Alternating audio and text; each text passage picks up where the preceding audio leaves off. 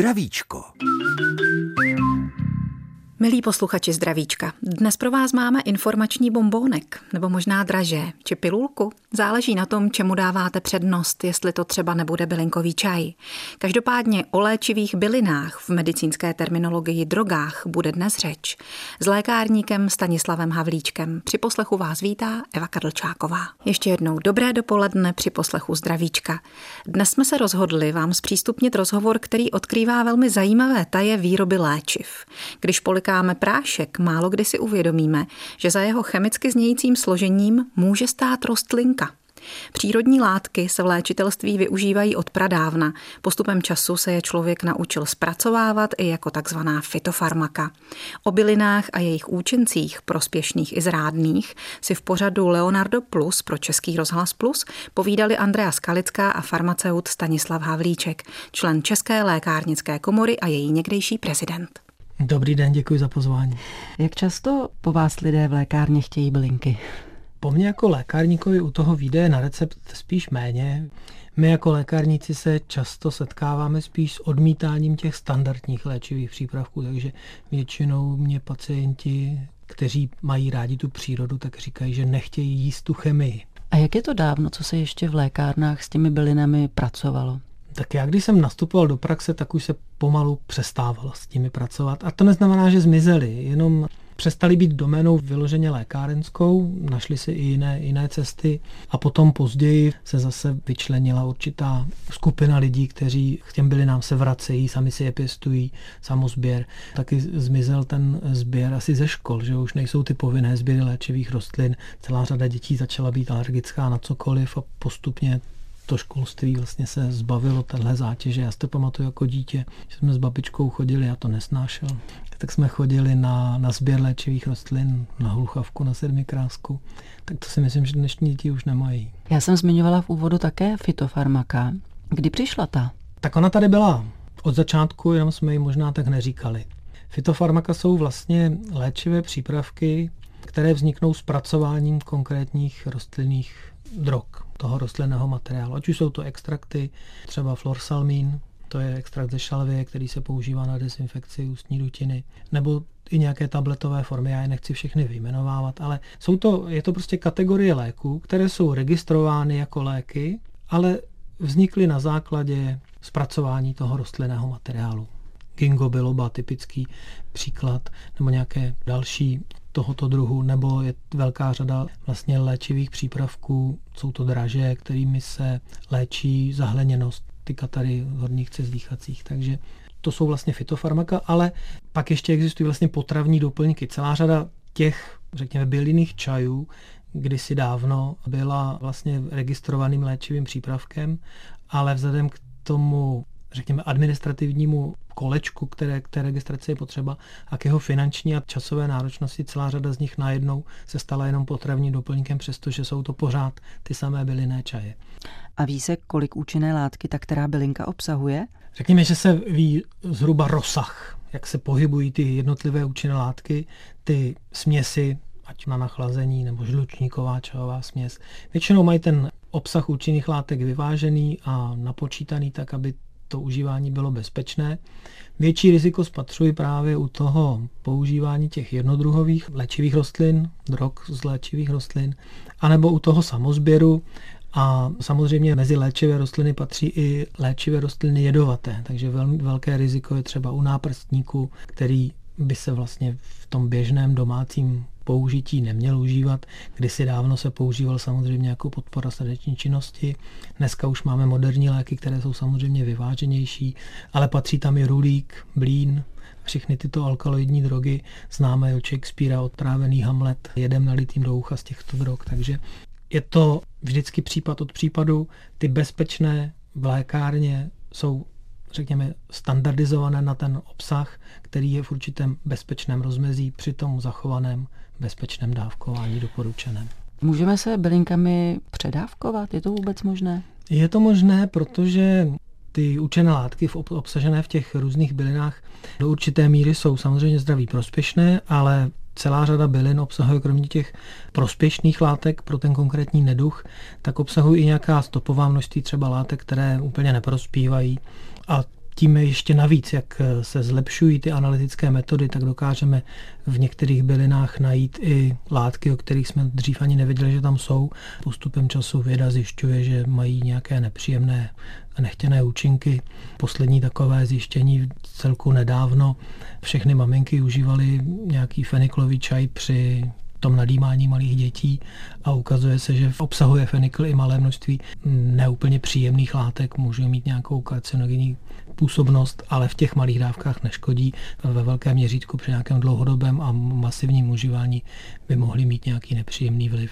Perou se některé bylinné čaje s léky, když třeba člověk zajde k lékaři, není mu dobře, dostane na předpis nějaké léky, může se užívat pak cokoliv?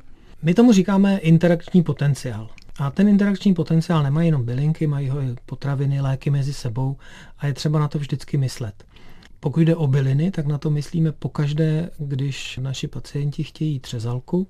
Ta se obecně používá na sklidnění, na lepší spánek nebo usínání, ale zároveň má relativně vysoký ten interakční potenciál s celou řadou léčiv a je dobré v tomto konkrétním případě v lékárně oznámit, beru ještě nějaké léky, které konkrétně a jestli se to s tím tedy smí.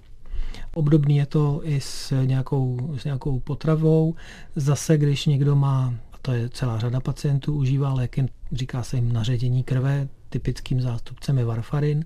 A u něj taky hledáme vysoký, řekněme, interakční potenciál ostatních jídel nebo bylin, právě protože ta jeho dávka se musí citlivě vyvažovat a každý ten zásah, každá změna diety nebo nějakého užívání těch bylin vlastně může rozkolísat jeho účinek. Posloucháte Zdravíčko, pořad o zdraví i nemocech, léčbě i prevenci. Dnes jsme si do něj se souhlasem autorů půjčili povídání Andreji Skalické s lékárníkem Stanislavem Havlíčkem o přírodních látkách v medicamentech. Od antiky přes středověk člověk pozoroval a zkoušel účinky bylin. S novověkem začal výzkum léčivek neboli drog. V polovině 16. století vydal italský renesanční lékař a botanik Pietro Andrea Mattioli, který mimochodem působil i u Českého dvora. Slavný herbář a bylinář, ve kterém popisoval účinky a stále doplňoval využití mnoha rostlin. Postupně se lidé naučili účinné látky z bylin izolovat. Když se vrátíme o těch 100-150 let zpátky, kdy vznikaly ty první izolované konkrétní účinné látky, ať už to bylo z kůry, anebo cokoliv dalšího, na přelomu 19. a 20. století a později se dokázaly ty látky syntetizovat anebo různě modifikovat. A to je konec konců to, co já říkám našim pacientům, že vy sice odmítáte chemii, ale v zásadě celá ta chemie je jenom zintenzivňování účinku toho původního rostlinného výtažku.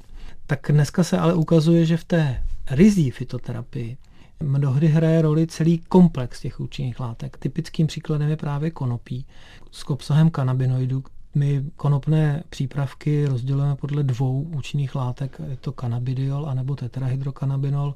Jeden funguje, když to velmi zjednoduším, na kůži a jeden má tu psychogenní aktivitu.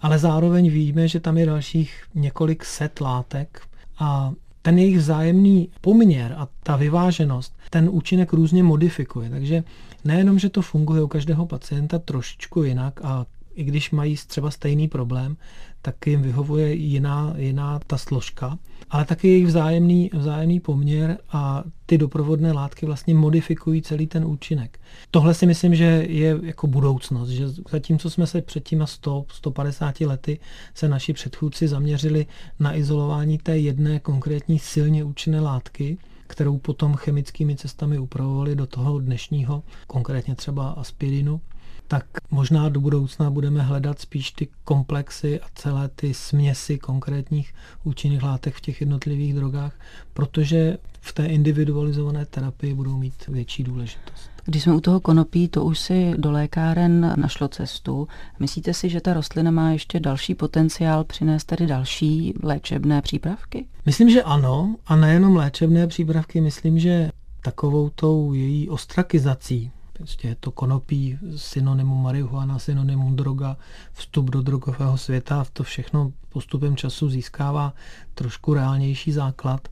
Zase před těma 100-150 lety konopí bylo, a mnohem dřív samozřejmě, ale lidé konopí využívali mnohem intenzivněji nejenom pro ty léčebné účely, ale taky pro ty, řekněme, stravovací, výživové. konopný olej nebo to konopné semeno, konopná mouka měly určité, řekněme, výživové benefity a plusy pro ty uživatele. Podvýživa, tuberkulóza, tam ta semencová kaše prospívala těm pacientům. A co se týče těch léčivých přípravků, tak vzhledem k množství těch účinných látek si myslím, že před námi je velká budoucnost a velké možnosti pro další nejenom výzkum, ale to aplikované použití.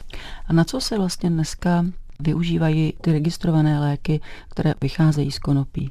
Já to rozdělím do dvou skupin, tak jak jsou ty dvě základní látky, CBD, cannabidiol, anebo THC, tetrahydrokanabinol, přičemž velkou doménou CBD je kožní lékařství, takže my máme velkou škálu vlastně produktů léčivých, ale i kosmetických. Vedle toho je teda ta psychoaktivní látka tetrahydrokanabinol a pak jejich kombinace. A tam se bavíme o onkologii u těch pacientů, u kterých je potřeba podpořit chuť k jídlu, kde už nemluvíme o léčbě, ale o nějaké údržbě toho stavu, aby, aby zůstali řekněme, stabilizování a v té maximální pohodě. Pak je tady celá řada neurologických pacientů, kterým pomáhá nějaká kombinace CBD, THC.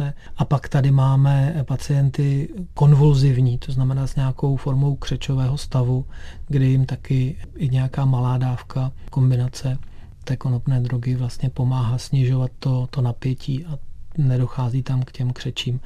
Asi nejextrémnějším případem je terapie epilepsie. Mnoho léků přímo vzešlo z bylin a někdy ta zkušenost, kterou člověk udělal, než dosáhl požadovaného výsledku, byla dramatická. Dotknou se toho teď ve zdravíčku i Andrea Skalická a její host, lékárník Stanislav Havlíček. Já už jsem tady mnohokrát řekl slovo droga a droga z toho farmakognostického pohledu je vlastně zpracovaná ta léčivá rostlina nebo některá její část podle toho, kde to je, ať už je to květ, nať, kořen, oddenek, semeno. Takže tou drogou nemusí být nutně celá rostlina. Sbírá se z každé té léčivky něco jiného. Z pampelišky se sbírá kořen, z ohlohu se sbírá květ. A ta část té rostliny, pokud se nějakým způsobem zpracuje, je pak tou drogou. Většinou je to teda sušení, nebo se i čerstvě nautržené rostliny se zpracovávají, třeba se provede nějaký výluch, extrakt. A nebo ta sušená droga se zpracuje jako ten čaj, udělá se nálev, odvar. A nebo tou drogou může být i něco, co není ani součást té rostliny. Třeba opium je vlastně zaschlá šťáva z makovic. Není to ani květ, ani stonek, je to obsah těch mléčnic, těch žláz, který vlastně vypříští na povrch. Makovice to dělá, dělá to třeba vlaštovičník. I když utrhnete obyčejnou smetánku, pampeliška, smetánka se jí říká, protože když utrhnete květ pampelišky, tak na tom stonku se nazbírá ta mléčně zbarvená tekutina. A odborně se tomu říká derivát. Můžeme tomu Snad. tak říkat. Říkáme tomu droga. Mhm. Když se zastavíme u toho opia, to našlo v lékárně vlastně velké uplatnění a vůbec v medicíně jako takové. Podle historických pramenů ho používali už eh, staří egyptiané. K čemu všemu se vlastně teda to opium využívalo? Opium je vlastně sklidňující látkou, zejména snižuje tedy bolest a vnímání bolesti. Opium je tedy zaschlá šťáva z makovic, v té šťávě jsou rozpuštěny účinné látky, kterým říkáme v tomto případě alkaloidy a mezi jejich zástupce patří konkrétní látky jako třeba morfin, papaverin, kodein. A tak, jak jsem o tom mluvil před těmi 100-150 lety, se začaly právě ty, jak vy říkáte, deriváty, ať už je to extrakt, anebo právě ta zaschlá šťáva, tak se začaly vlastně zpracovávat, aby se podařilo tehdejším chemikům, předchůdcům, tak aby se podařilo ty jednotlivé látky od sebe oddělit a najít mezi nimi ty, které mají účinek, nejsilnější a méně silný. A takhle vlastně vznikly ty jednotlivé účinné látky, které buď se tedy oddělovaly z toho rostlinného materiálu, z té rostlinné drogy, anebo se později je podařilo přímo nasyntetizovat izolovaně. Opium jako takové prý bylo součástí univerzálního všeléku, který se nazýval teriak. My známe zkomoleninu toho slova, užíváme slovo driák, možná aniž bychom to věděli. To byl nějaký extra silný lék? No to byl vlastně, když to opravdu přeženu, tak to bylo jako když pejsek s kočičkou vaří dort a chtějí, aby z toho vzniklo něco velmi dobrého, ale v zásadě to byl lék, který se podával, pokud ten lékař nebo léčitel, pokud nevěděl absolutně, co tomu pacientovi je, tak mu dal tohle a doufal, že něco z toho zabere. Pak v 16. století ten významný léčitel Paracelsus zjistil, že opium je lépe rozpustné v alkoholu než ve vodě a tak vzniklo laudánum. No je to vlastně opiová tinktura, laudánum je, řekněme, komerční název tehdejšího výrobce. Byl to vlastně lék na migrénu, na smutek, na cokoliv, na bolest a tehdy se začíná poprvé projevovat i ten rozvoj závislosti. Pacienti se na tom stali závislými. Poprvé se vyvíjí závislost z toho původně záměru léčit. Závislost už byla zaznamenána dřív v Číně. Kuřáci opia jsou často zobrazováni jako ti, kteří zneužívali opium. To opium a jeho konzumace jakýmkoliv způsobem byla vlastně v Číně zakázána a opium se vedly války mezi britskou královskou korunou a tedy čínskou dynastií, takže tam proběhly asi dvě nebo tři války. Vlastně opium se směňovalo za čaj prostřednictvím stříbra, protože čínský císař nechtěl za čaj nic jiného než stříbro a když Britům došlo stříbro, tak ho potřebovali z Číny dostat zpátky, tak za stříbro prodávali opium, které pěstovali v tom takzvaném zlatém trianglu. A možná bychom ještě mohli připomenout, že hlavním alkaloidem opia je morfin, který izoloval jistý německý lékárník. Friedrich Sertirner, ano. To bylo někdy na začátku 19. století, asi 1803. Dokonce o tom napsal vědeckou práci, kterou publikoval. A protože opium je vlastně směs různých anebo několika alkaloidů, tak jemu se podařilo oddělit právě ten nejsilněji působící, to byl morfin v té době. Byl nazván po bohu spánku Morfeovi, právě protože způsobuje v tom perorálním podání určitou ospalost a únavu. Taky se používal jako léčba nespavosti. Friedrich Sertener je zajímavý, nejenom proto, že to tedy nasyntetizoval, respektive izoloval, ale také proto, že ty účinky zkoumal sám na sobě. Takže shodou okolností se na neštěstí stal také prvním vlastně narkomanem, protože se tam vytvořil návyk a on si morfínem léčil i silné deprese, takže zemřel jako závislý na morfinu. Dnes ve zdravíčku posloucháme úryvky z rozhovoru Andreji Skalické s doktorem farmacie Stanislavem Havlíčkem o účinných látkách získávaných z bylin a používaných v lécích. Probrali jsme už konopí a opium, teď trochu zmírníme a podíváme se na vrbovou kůru. Budete překvapeni, jak často ji možná užíváte. Vrbová kůra jako lék už byla používána dávno, dávno už starý římané používali ten odvar z brvové kůry, popel z vrbové kůry míchali do pasty, kterou pak nanášeli třeba na bradavice. V Číně se používal extrakt vlastně z mladých vrbových výhonků k léčbě revmatické horečky, nachlazení, dokonce i krvácivých stavů. Tady ten salicin, ta účinná látka, on sice má všechny tyhle vlastnosti, takže funguje proti horečnatým stavům, funguje na záněty, funguje proti tomu zápalu reumatickému, ale patří taky mezi ty účinné látky, mezi ty byliny, mezi ty drogy rostlinné, které vlastně v tom předávkování způsobují i ty nežádoucí účinky. Takže při vyšších dávkách eh, začalo těm uživatelům pískat v uchu, měli závratě, protože si vlastně ovlivnili ten statokinetický aparát ve středním uchu. Tomu celému komplexu těch nežádoucích účinků se říká salicismus taky ti lidé zvraceli, to všechno souvisí s tím statokinetickým aparátem. Takže někdy zase v tom 19. století, v první polovině, se podařilo ten salicin, tu jednu, jednu účinnou látku vlastně izolovat a následně z ní připravit takzvanou kyselinu salicylovou. Ta se dokonce vyráběla i jako léčivo nějaký čas, ale zjistilo se, že ona má jako v tomto čistém stavu mnohem vyšší ty nežádoucí účinky a objevily se ještě další. Zjistilo se, že jednak teda nepříjemně chutná, a štiplavě, silné dráždidlo a navíc poškozuje tedy celý trávicí trakt, to znamená, když to hodně zase přeženu, že leptá žaludek a způsobuje vředy, což je ostatně vlastně i dodnes popsaný nežádoucí účinek všech těchto léčiv, my jim říkáme nesteroidní antiflogistika. A tehdy se zase na konci toho 19. století, po roce 1897, se jinému lékárníkovi, chemikovi, jmenoval se Felix Hoffman, tomu se podařilo udělat takzvanou acetylaci, to znamená, že se to smíchá, velmi zjednodušeně to říkám, smíchá s octem a ta octová kyselina tam vytvoří vlastně šetrnější výsledný produkt a to je ta acetyl salicylová kyselina. A tohle je vlastně zase jenom ta moderní věda aplikovaná na ty dávné postupy, protože ti dávní léčitelé, ať už římský nebo egyptský, vlastně používali octový odvar té vrbové kury. Takže oni vlastně nějakým způsobem už tenkrát tou empírií, takže jak si to ověřili, tak vlastně tu škodlivou vlastnost toho salicilátu z vrbové kury se snažili zmírnit právě použitím toho octa. Takže celá tahle velká skupina nesteroidních antiflogistik dostala zelenou a my dneska známe v používání třeba ibuprofen nebo diklofenak. A ten diklofenak to je zajímavý příběh, protože na planetu jako takovou nemá úplně nejlepší dopady. Nepodléhá totiž biologické degradaci, to znamená, že se ani po užití v organismu člověka žádným způsobem nerozloží? A nebo velmi, velmi málo. On byl v 60. letech 20. století nasyntetizován tou metodou zkoumání vlivu struktury té chemické látky a jeho předpokládaného účinku. V té době to byl převratný objev a nasyntetizovali chemici tehdejší přesně to, co chtěli a dostali ten účinek, který očekávali, což je obrovský přelomový vlastně objev.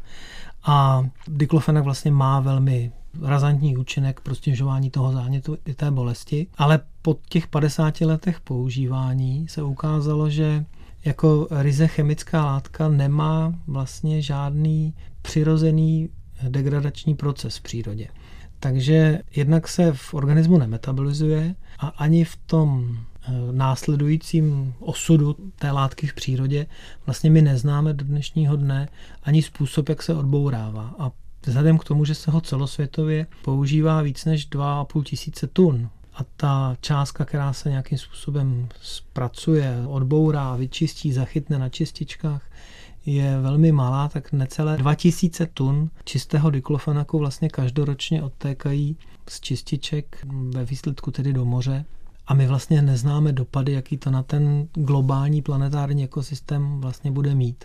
Máme malý obrázek toho, jak to funguje lokálně, protože diklofenak se začal používat i ve veterinárním lékařství. To mělo obrovský dopad na populace, je to paradoxem, jo? na populace supů v Indii, protože tím, jak se diklofenak začal používat vlastně lokálně pro léčbu hovězího dobytka a v Indii je kráva posvátná, ta s tou se vlastně nic nedělo, tak tam přirozenou tou policií a tím hrobařem byly supy.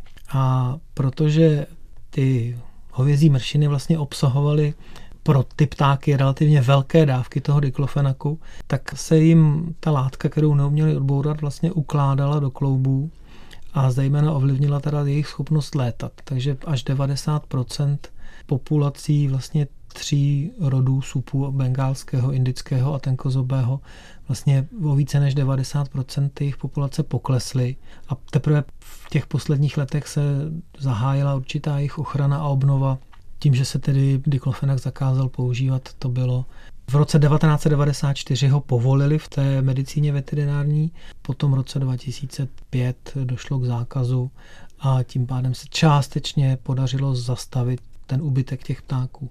A pokud má teda ten diklofenak, tento lék, eh, takový, řekněme, negativní vliv na naše životní prostředí, není na místě ho tedy omezit úplně? Je tak užitečný v té léčbě nemocných? No, tak není to otázka jenom pro mě, nebo není to otázka vůbec pro mě, je to otázka pro ty autority, eh, které mají na starosti řešení problémů v tom životním prostředí a není to otázka jenom na diklofenak, protože já jsem před 15 roky vlastně počítal, kolik ibuprofenu skončí v čističce při výrobě drog.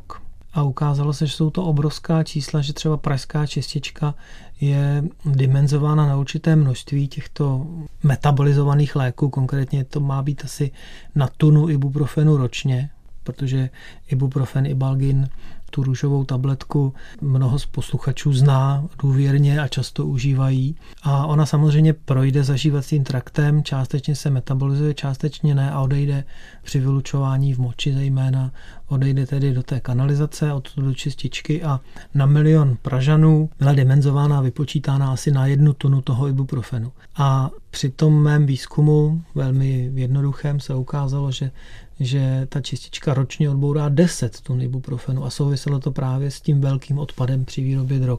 Tomu se podařilo částečně zamezit, ale každopádně ty metabolizované léčivé přípravky odcházejí do těch odpadních vod a zejména je to problém v těch vysoce účinných látkách, což jsou zejména hormony. Takže mm, my vidíme, že s nárůstem užívání hormonální antikoncepce se zvyšuje koncentrace těch estrogenů před čističkou, ale i za ní a v oblasti těch výpustí čističek nejenom u nás, ale všude na světě vlastně dochází k ovlivnění populací těch vodních živočichů. Nejsou tam e, samčí formy ryb, obojživelníci trpí takovým hermafroditismem. A všechny tyhle látky vlastně zatíží celý ten říční tok až do moře, takže celosvětově tohle může být do budoucna problém. Poslední kousek dnešního zdravíčka o přírodních látkách v historické i současné léčbě je před námi. A tak dáme ještě jednou prostor lékárníkovi a mimo jiné členovi organizace Lékaři bez hranic Stanislavu Havlíčkovi a redaktorce Českého rozhlasu Plus Andreje Skalické. Další přírodní látkou, o které bychom se mohli zmínit, je například kůra chinovníku. Kde vlastně rostou ty chinovníky v Jižní Americe? Ano, chinovníky jako takové přišly do Evropy vlastně z Jižní a Střední Ameriky. Tamní indiáni tu kůru používali, protože jim pomáhala. Používali ji právě na teplotu, také na teplotu související s malárií. Takže chinová kůra, dokonce si myslím, že měli na její dovoz a na její zpracování patent jezuiti a e, jako jezuitský zázračný lék právě fungovala na horečnaté stavy a pak zejména na malárii. Britové si chinin vlastně v Indii trošku vylepšili a začali používat tonik a s ginem a jako gin tonic to užívali nejenom jako odpolední drink, ale také jako prevenci proti malárii. Ne úplně stoprocentně, ale částečně to fungovalo, takže to byl jeden z takových oblíbených nápojů, který vznikl právě proto, aby se armáda britské královské koruny v Indii chránila proti malárii. Ale pro naše cestovatele je určitě bezpečnější užívat antimalarika, nestačí ten tonik dnes. Jednoznačně, jednoznačně. Tak doba pokročila, ten vývoj poskočil. My jsme zjistili, že existují vlastně čtyři druhy původce té malárie a ta chemická antimalárika vlastně fungují mnohem spolehlivěji, ať se jedna, druhá nebo třetí skupina. Od některých už se zase opustilo právě protože se ty modernější preparáty ukázaly jako účinnější. Mluvili jsme o chininu, o tom, že má antimalarické účinky. A jak je to s paracetamolem? Ten také vznikl díky přírodě? Ne tak docela. Ono se při tom zkoumání toho chininu podařilo syntetizovat látku, která se jmenuje fenazon a ukázalo se, že může mít, nebo že má protihorečnaté účinky antipyretické a částečně vše funguje také jako, jako analgetikum proti bolesti. Pak se ukázalo, což je vlastně základ celé té chemie léčiv, nebo jedné velké části chemie léčiv, že ten účinek je určitým způsobem závislý na té chemické struktuře. A že ty konkrétní některé chemické sloučeniny prostě fungují v tom organismu vlastně stejně, i když nejsou příbuzné. Při zkoumání anilínových barev vlastně se ukázalo, že některé látky sice nebarví, ale mají tu chemickou strukturu, která je podobná těm, u kterých se prokázal právě ten účinek.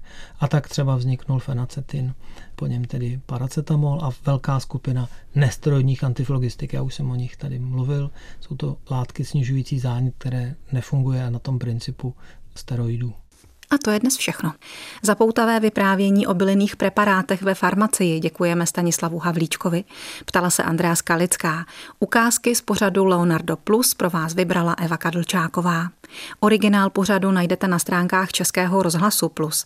Naši verzi si můžete znovu připomenout v záložce Zdravíčko mezi pořady Českého rozhlasu České Budějovice.